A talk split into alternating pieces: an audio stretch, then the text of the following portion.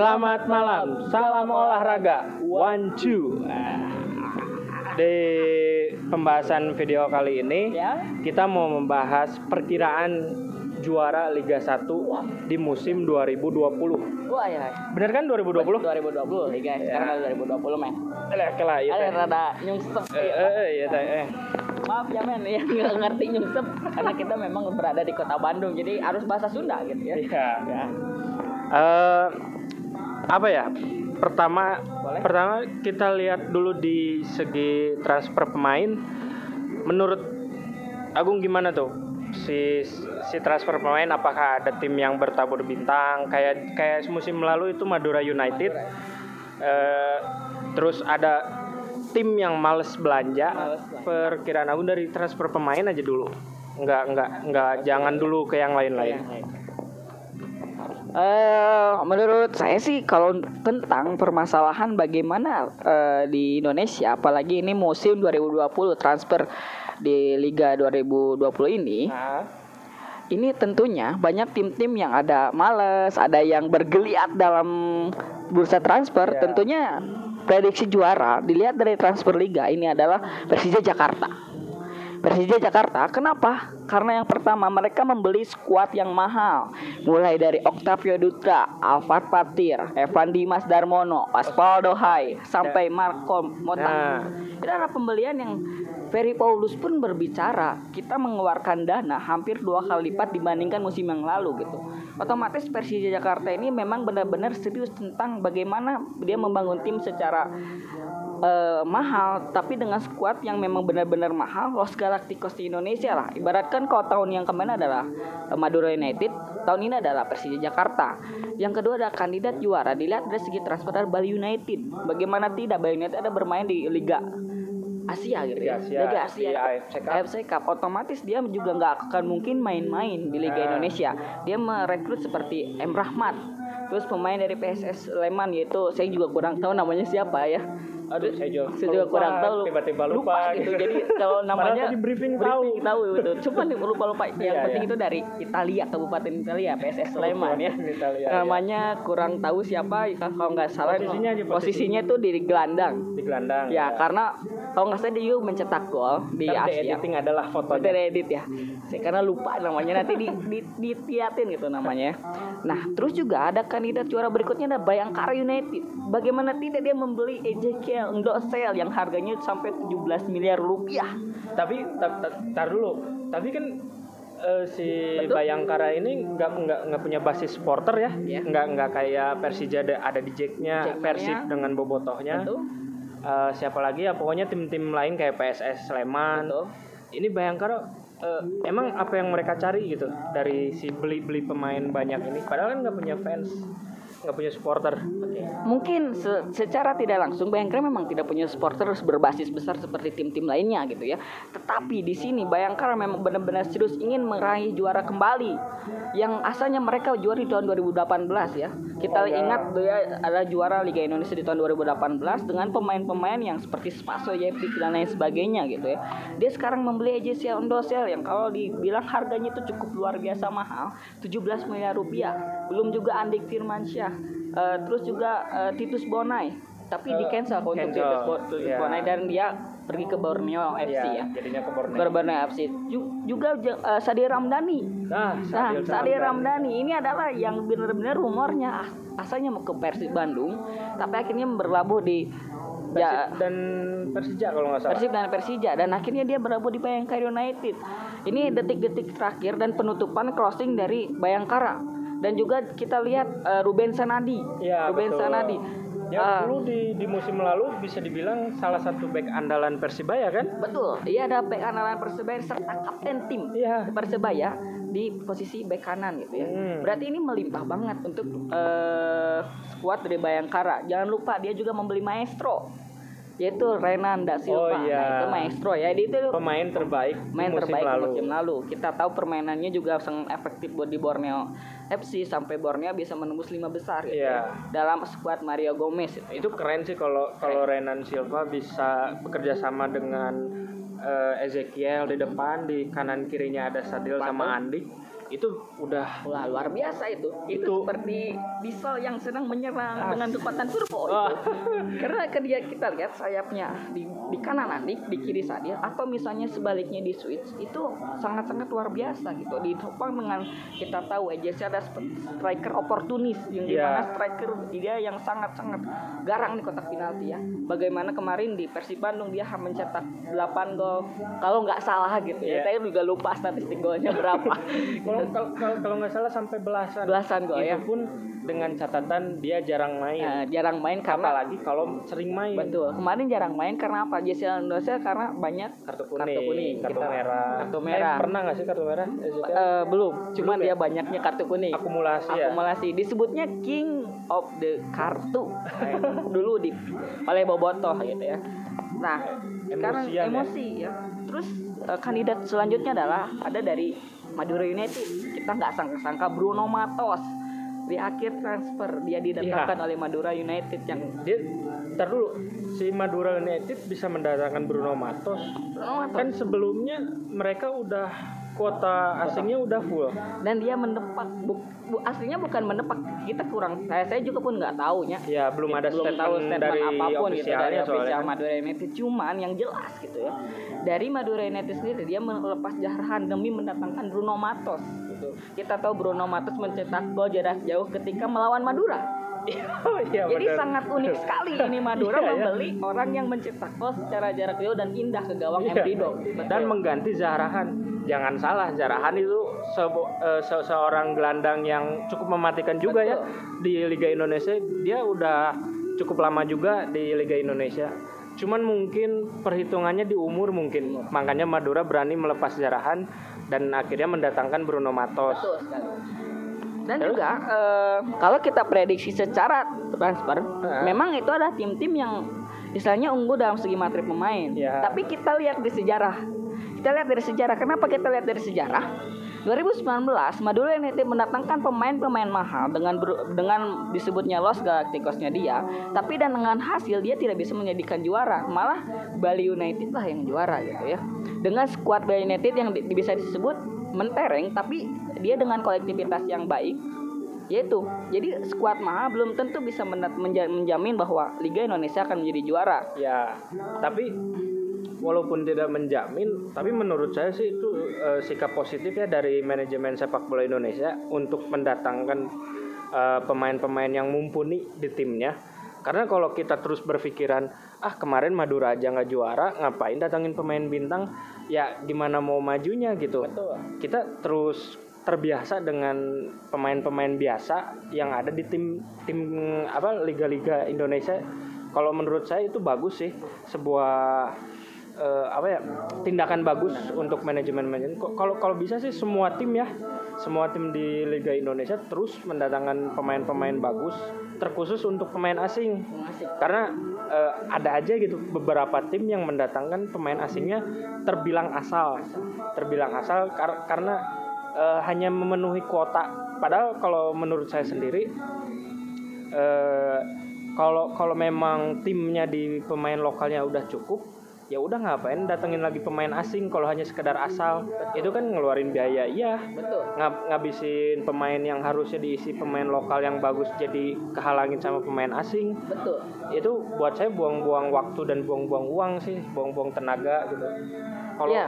kalau kalau udah cukup ya ya udah aja sih kalau kata saya dah toh kota asing pun nggak nggak wajib kan Betul tidak wajib. bukan harus Harus eh, ada. ada si yang pemain harus asing ya. harus ada karena memang eh, pemain asing ini sebenarnya hanya menjadi contoh bagaimana Ya. pemain-pemain lokal bisa berkembang seperti pemain asing. Ya. Tapi percuma juga kalau pemain asing yang ada di Indonesia itu tidak bisa mencontoh. gitu. Kita boleh lihat lah dari pertandingan-pertandingan persahabatan, friendly match, pemanasan banyak pemain asing yang mungkin tidak mencontoh. Ah, Kalau kita lihat berkaca dari friendly match friendly match sebelumnya, kita lihat Muhammad Aid. Gitu. Tapi kalau dibilang Muhammad Aid kemarin Persibaya lawan Persija, dia bersulut emosi karena mungkin ya dia terkena juga dengan Marco Mota gitu iya ya. sebelumnya kan disikut, Disikut juga, juga, cuman gitu. wasit membiarkan membiarkan. Jadi memang eh, pemain asing pun dengan kualitas baik, tapi di Liga Indonesia, gitu. Iya. Kas Marco Mota pun yang baratnya bermain di Juventus, di bermain dengan tim-tim besar, Liga Indonesia dia ter, terkesan nggak Eh, bisa hati hati hatinya- UFC-nya keluar. hati FC-nya hati gelutnya datang gitu. Jadi Tiba-tiba. diingetnya berantem gitu. Wah, Jadi, ini ring tinjunya besar juga. Betul. Apalagi Liga Indonesia ini kan kita tahu basis supporter dengan apa pun itu fanatismenya itu Iya. selalu mendukung bahwa kekerasan gitu. Iya. Kita mungkin eh, sangat berbelasungkawa ya dengan kejadian Blitar kemarin Iya. gitu ya. Jadi ini cukup ironis gitu ya kalau misalnya kita ngomongin masalah pemain asing hanya bisa yang hanya untuk memenuhi kuota saja gitu. Jadi me- menurut Agung yang yang kemungkinan juara satu pertama itu Persija. Persija Jakarta. Kedua Bali United. Bali United. Tetap di Bali United walaupun mereka disibukkan dengan AFC Cup. tidak ya. masalah karena kita boleh lihat eh, dia sudah melihat di AFC Cup Ya. untuk liga sendiri tidak akan menjadi masalah menurut saya karena liga AFC dengan liga itu bakal lebih panas Bali United dibanding tim-tim lainnya bagaimana levelnya Asia dengan levelnya Liga Indonesia mungkin bisa dibilang agak cukup jauh gitu ya Nah, Bali United sudah merasakan level Asia gitu. Apalagi juga PSM Makassar kita lihat Persebaya Surabaya juga Ya. sama. Kenapa saya nggak mengkandidatkan Persebaya Surabaya? Bukan Persebaya tidak dikesampingkan, cuman bukan salah satu yang menurut saya lebih kalau melihat dari bursa transfer. Kita tahu Persebaya Surabaya hanya mendatangkan Mega Bintang makan Konate saja gitu. Iya. Nggak ada yang lain gitu. Jadi kalau mau Ada sih, cuman enggak enggak tidak se- terlalu terkenal lah. bukan tidak terlalu terkenal, tidak terlalu eh, se, se- bisa dibilang tidak terlalu berbintang Nah. seperti makan Konate. Betul, karena tapi di sini kita boleh lihat keluarlah racing star racing star baru Iya. seperti Koko Arif yang dipanggil timnas oleh Sintayong ya. Otomatis ini Persebaya juga menjadi tim yang mungkin bisa dibilang bisa menembus lima besar. Kalau lima besar. lima besar Persebaya ya, menurut Agung berarti hanya di lima besar hanya saja. di- bisa menembus lima besar kalau juara kansnya mungkin hanya 40 persen. 40 persen. Tapi waktu saya lihat di Liga Jatim kemarin si strikernya ini Da Silva Da dengan Silva. Mahmud Ed ini sangat sangat kerjasamanya yang keren banget. Betul, itu Itu ada itu bisa bisa apa ya bisa dibilang Rico dan Simiknya Persija lah mereka. Betul, tetapi kita kita flashback ke belakang. Persebaya selalu panas di awal dan selalu dingin di akhir. Oh iya Itu betul. Persebaya. Iya betul. Penyakit dari dahulu. Mungkin Iya. bisa dibilang itu penyakit. Oke, kita sekarang lagi friendly match, banyak banyak friendly match, terus banyak piala-piala yang sedang digulirkan. Tapi Persebaya awalnya panas Jam- zaman Jajang Nur Zaman sampai di depannya Jajang Nur Zaman itu kan pertama Iya. sampai akhirnya dia ganti-ganti pelatih dan akhirnya terakhir sama Haji Santoso ya cuman kita berharap di sini sebagai pecinta sepak bola Persebaya bisa berbicara lebih lebar di kancah Liga Indonesia Ya apalagi melihat dari sejarah di Liga Betul. Indonesia Persibaya salah satu tim perserikatan yang betul yang cukup mumpuni ya betul untuk ada di papan atas.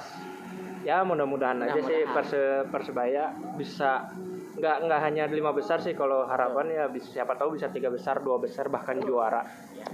Se itu kan dari segi squad kuat atau oh enggak enggak enggak enggak Eh, dari Transfer. tadi kita bahas Transfer. Persija, ya Bali United, Bali United. Persebaya, bayang Bayangkara, bayangkan PSM sama Persib ke mana? begini Bu. Itu itu tuh kan tim ini besar Bung, di Indonesia. Ini bungkusan, bungkusan Bung Jadi dengar, bukan saya tidak mau membahas tentang Persib Bandung. Iya. Persib Bandung oke, saya bahas sekarang. Kenapa Persib Bandung dari tadi tidak menjadi kandidat juara? Iya. Dari segi bursa transfer, Persib Bandung sedikit lambat, gitu ya, sedikit eh, seperti berpikir itu. Dia hanya mendatangkan Benny Octaviano, Iqbal Nevo, serta Teja Paku Alam, dan terakhir mendatangkan Julham Jamrun dan Iya. men- dan dia men- merekrut dua asing yaitu Wander Luis dan Leon Castillion. Castillion ya. Kalau menurut saya secara kualitas yang memang sudah terlihat ada Jul hanya Julham Jamrun yang kita lihat kema- bula- eh, di tahun kemarin permainannya cukup kolektivitasnya bagus, permainannya sangat cantik dan dia biasa berkolaborasi dengan Ferdinand Sinaga. Tapi Benny kita juga tahu Benny bukan siapa-siapa di Liga Indonesia, bahkan dia Nah. hanya datang dari Liga 2. Liga 2, Sekelas- Persiba. Betul, sekelas Persib hanya mendatangkan pemain Liga 2. Tapi kalau kita ngomongin pemain Liga 2, Adrius pun dari dulu adalah pemain dari Liga 2. Iya.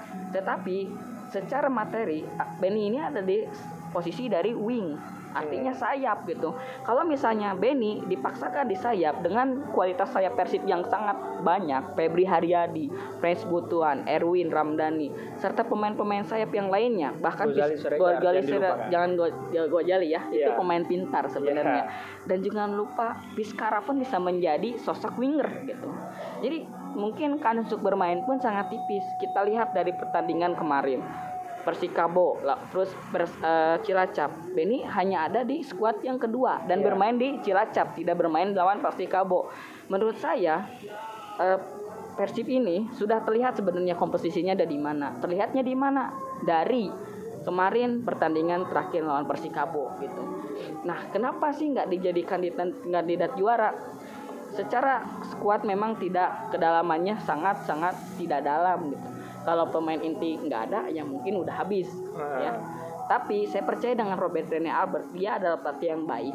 Dia pelatih yang di Indonesia sudah uh, mentereng lah Iya. terka- terkenal gitu. Ya tinggal bagaimana coach Re- Rene ini bisa meracik timnya. Persib bisa menjadi juara asalkan bermain seperti tahun 2014 yang di mana Persib tidak mengandalkan banyak pemain bintang tapi mereka menjadi bintang.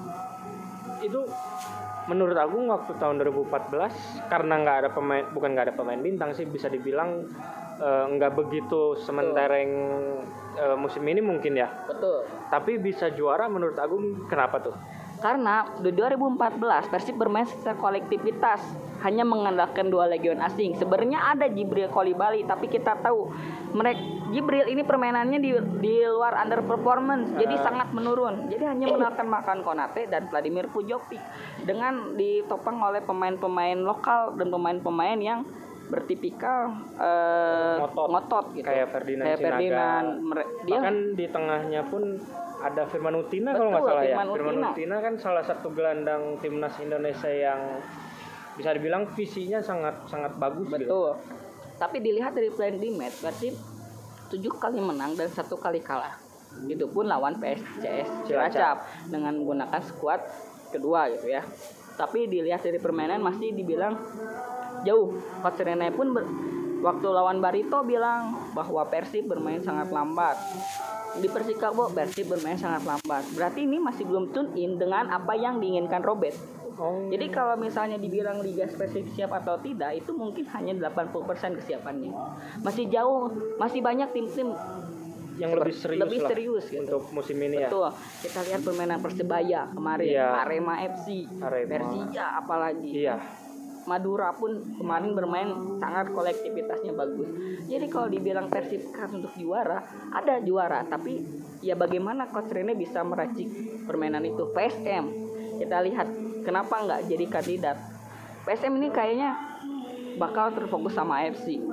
Dengan skuadnya menurut saya adalah skuad-skuad yang pemain muda. Oh. Dia banyak ditinggal oleh pemain-pemain kan, Iya. kayak Mark Locke Mark Locke. Terus striker asingnya juga dia lepas. Zulham pun pindah Julham ke pun pindah. Jadi hanya mengandalkan apa Ferdinand Sinaga, Asnami, Asnawi.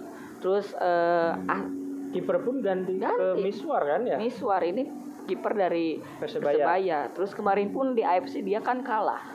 Oh iya. Ya, jadi untuk untuk kans juara mungkin agak tipis, sangat sangat tipis untuk PSM Makassar.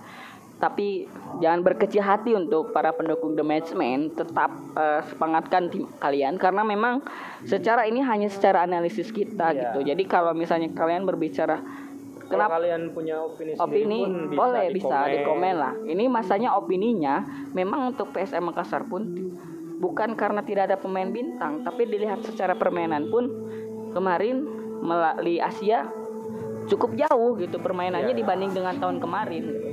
Kalau kalau kayak Borneo kayak gitu pun sama kayak Persib dan PSM untuk sulit untuk sampai berada di papan atas bersaing Iya. di papan atas. Kalau dibilang kalau dibilang sulit, pasti sulit. Untuk tim-tim sekelas Persib, Persebaya dan lain sebagainya, Persija Jakarta itu sangat sulit untuk menjadi juara, apalagi mungkin Borneo. Tidak ada sejarahnya dia juara. Persela Lamongan jauh. Iya. PSS Sleman yang sedang di, sedang dikritisi oleh para supporternya, bahkan supporter dari Berita Kurpasut ini udah sampai demo ke manajemen gitu. Karena apa? Kalian tahu sendiri, coach Seto. Iya. hengkang. Padahal permainan Seto coach dari Seto ini uh, tahun kemarin itu adalah permainan terbaik. Dia tahu kualitas pemain Liga Indonesia itu seperti apa. Dia tidak pernah bermain long ball long ball. Tapi dia hanya bermain satu dua sentuhan lewat kaki ke kaki gitu ya. Tapi ini memang jadi apa ya jadi pukulan telak untuk para supporter ya. Eh, PSS Sleman. Kenapa se sekualitas Kutseto bisa dibuang begitu saja? Dengan alasan bahkan akun official resmi di twitternya pun mereka nggak tahu. Ya mereka kaget. Mereka kaget jangan kok. tanya kita jangan tanya kita. juga nggak tahu. nggak tahu itu official loh. Itu official apalagi mungkin supporter. Iya iya iya ya. jadi mungkin bingung lah kalau bisa nge ngebingung ya bingung. Secara supporter pun kenapa gitu? Cuman ya cukup kaget aja eh, sangat kaget. sekelas coach Seto gitu. Kalau kalau saya jadi pemilik tim saya bangga punya pelatih kayak dia. De dengan skuad yang bisa dibilang apa adanya betul. bisa jadi luar biasa. Bahkan waktu itu dari promosi bisa langsung ada di papan atas. Betul. Itu keren sih. Menurut saya keren banget. Sangat sangat keren ya mungkin uh, gimana nggak kaget ya? Ya pastilah semua orang kaget. Koseto tadinya mau ke timnas ternyata berlabuh ke PSIM Yogyakarta. Yogyakarta. Ya dengan pengalihan isunya itu mendatangkan Irfan Bahdim. Menurut saya itu ada pengalihan isu. Kita tahu Irfan Bahdim kenapa di Bali United uh, bukan tidak bagus bermain tapi memang dengan persaingan ketatnya di Bali United di selini serang ada Spaso uh, Place Stefano dan M. Rahmat sekarang ada Jadi minim, minim, minim bermain ya, gitu. dan mendatangkan Irfan Bahdim dengan kualitas bukan Irfan Bahdim dahulu gitu. Apakah ini pengalihan isu? Bisa jadi ini adalah pengalihan isu gitu agar uh, supporter merasa bangga oh ini Irfan Bahdi masuk nih. Iya. wah pasti PS, PSS pasti bagus. Ternyata mungkin bisa dibilang enggak. Dilihat dari permainan permainan Persib saja hancurnya lini belakang gitu ya apalagi lini depan yeah. Yen Yen Pen itu Yen Pen itu ya yeah. dia nggak ada suplai dulu makan ada Beren Pereira Ya betul. Brian Ferreira yang selalu memberikan suplai-suplai bola kepada Yen Pen ini. Sekarang tidak ada, jadi otomatis ini seperti terisolir gitu. Apalagi Yudo sekarang bermain apik di ya, Arema. Neymarnya Arema sekarang. Iya betul. Jadi seakan-akan ini PSS mau degradasi lagi apa gimana nah, gitu. Nah ngomong-ngomong degradasi nih, ya. jadi seru nih. Uh, tadi kan udah uh, calon juara. Calon juara. Nah sekarang calon degradasi. Calon degradasi. Menurut Agung uh, bisa tiga tim, lima tim, satu tim terserah. Yang menurut aku menurut kayaknya ya, perkiraan. Perkiraan. Wah ini kayaknya musim ini bakal degradasi deh. Ya. Termasuk Persik Kediri dan uh, siapa lagi? Persiraja. Persiraja dan Persita. Persita. Ya, ya. kalau nggak salah Persita Tangerang yang sekarang promosi ke Liga 1. Apakah mereka bisa bersaing atau gimana? Atau bakal degradasi lagi? Degradasi kalau menurut saya ini maaf deh supporter-supporter kayak yang nanti disebutin ya jangan baper gitu ya karena ini hanya sekedar analisa saya yang nggak tahu apa-apa tentang sepak bola hanya minim lah menurut saya yang bakal mungkin kemungkinan degradasi melihat dari segi skuad ya dari segi skuad memang belum bertanding yaitu Persiraja Persiraja, Persiraja ada kenapa seakan-akan Persiraja memang mendatangkan beberapa pemain yeah. memang dia e, cepat tapi bukan pemain-pemain yang menurut saya berkapasitas berada di Liga 1. Hmm. Oke, okay, Hamdi didatangkan dari Bali United datang ke Persiraja. Tapi kita tahu Hamdi nggak pernah bermain, hanya sedikit bermain mungkin dua atau tiga match di Bali United. Itu pun sebagai pemain cadangan gitu. Terus kalau misalnya kita melihat dari squad yang lainnya adalah Persik Kediri. Persik Kenapa Persik Kediri? Kita li kita lihat dari apa ya? Persik Kediri juga sama. Dari segi permainan kemarin di Piala Gubernur Jatim ini masih permainan Liga 2 iya sih iya iya. Masih permainan di Liga 2 maupun kemarin mengalahkan Bayangkara, Bayangkara. tapi which is ya Bayangkara kemarin mainin lapis duanya gitu. Iya, nggak nggak mainin lapis satu dan Bayangkara pun nggak istilahnya kemarin hanya main-main saja. Ya nggak begitu serius tidak lah. serius lah waktu lawan Persik Kediri yang ketiga ada Persela Lamongan. Persela Lamongan. Persela Lamongan kenapa Persela Lamongan ini tiga tim kan? Udah yeah. gradasi itu tiga tim ya. Kenapa Persela Lamongan? Karena Persela Lamongan sangat nggak ada banget di bursa transfer gitu ya. Oh iya. Nggak ada. Yang, yang ada para pemain-pemainnya pergi ya, semua. Pergi. Kayak kayak Hirose, Kiper, ke JDT. Kipernya juga tuh uh -uh. pergi ya ke kemarin tuh ke Persikabo ya. pergi. Eh, Hambali Tolib ke Hambali Persebaya. Tolib, kita tahu eh, Persebaya ya kalau Persebaya. Eh Arema Persebaya. Persebaya ya? Oh iya. kita iya, tahu iya. Hambali Tolib kemarin jadi roh mematikan dari Persebaya Surabaya. Kenapa di- dilepas? Mungkin itu urusan manajemen Persela, tapi yang saya tahu Persela dari musim ke musim selalu seperti itu. Alex strikernya pindah ke Persikabo memang seperti itu. Jadi kalau misalnya dibilang calon Bahkan degradasi, Sadil pun nggak nggak Nah. dipulangkan ya. betul. Jadi calon degradasi ya bisa dibilang dia Ah, ada iya calon sih. degradasi. Hmm. Persita, ya terakhir Persita. Cuman kenapa Persita saya terakhirkan? Kenapa tuh? Karena dia masih mempunyai permainan yang cukup bagus. Hmm. Kenapa? Kemarin itu bermain bagus melawan Timnas timnas Indonesia. Ya, kita tahu timnas itu dengan pemain namanya juga timnas. Sedikit malu saya ngebahas Malu ya. timnas. Lawan Persita yang otomatis itu dari kasta Liga 2 dan bisa bermain baik melawan timnas dengan alasan apa pun lah itu timnas mau itu alasan fisik, alasan Tanpa strategi, strategi.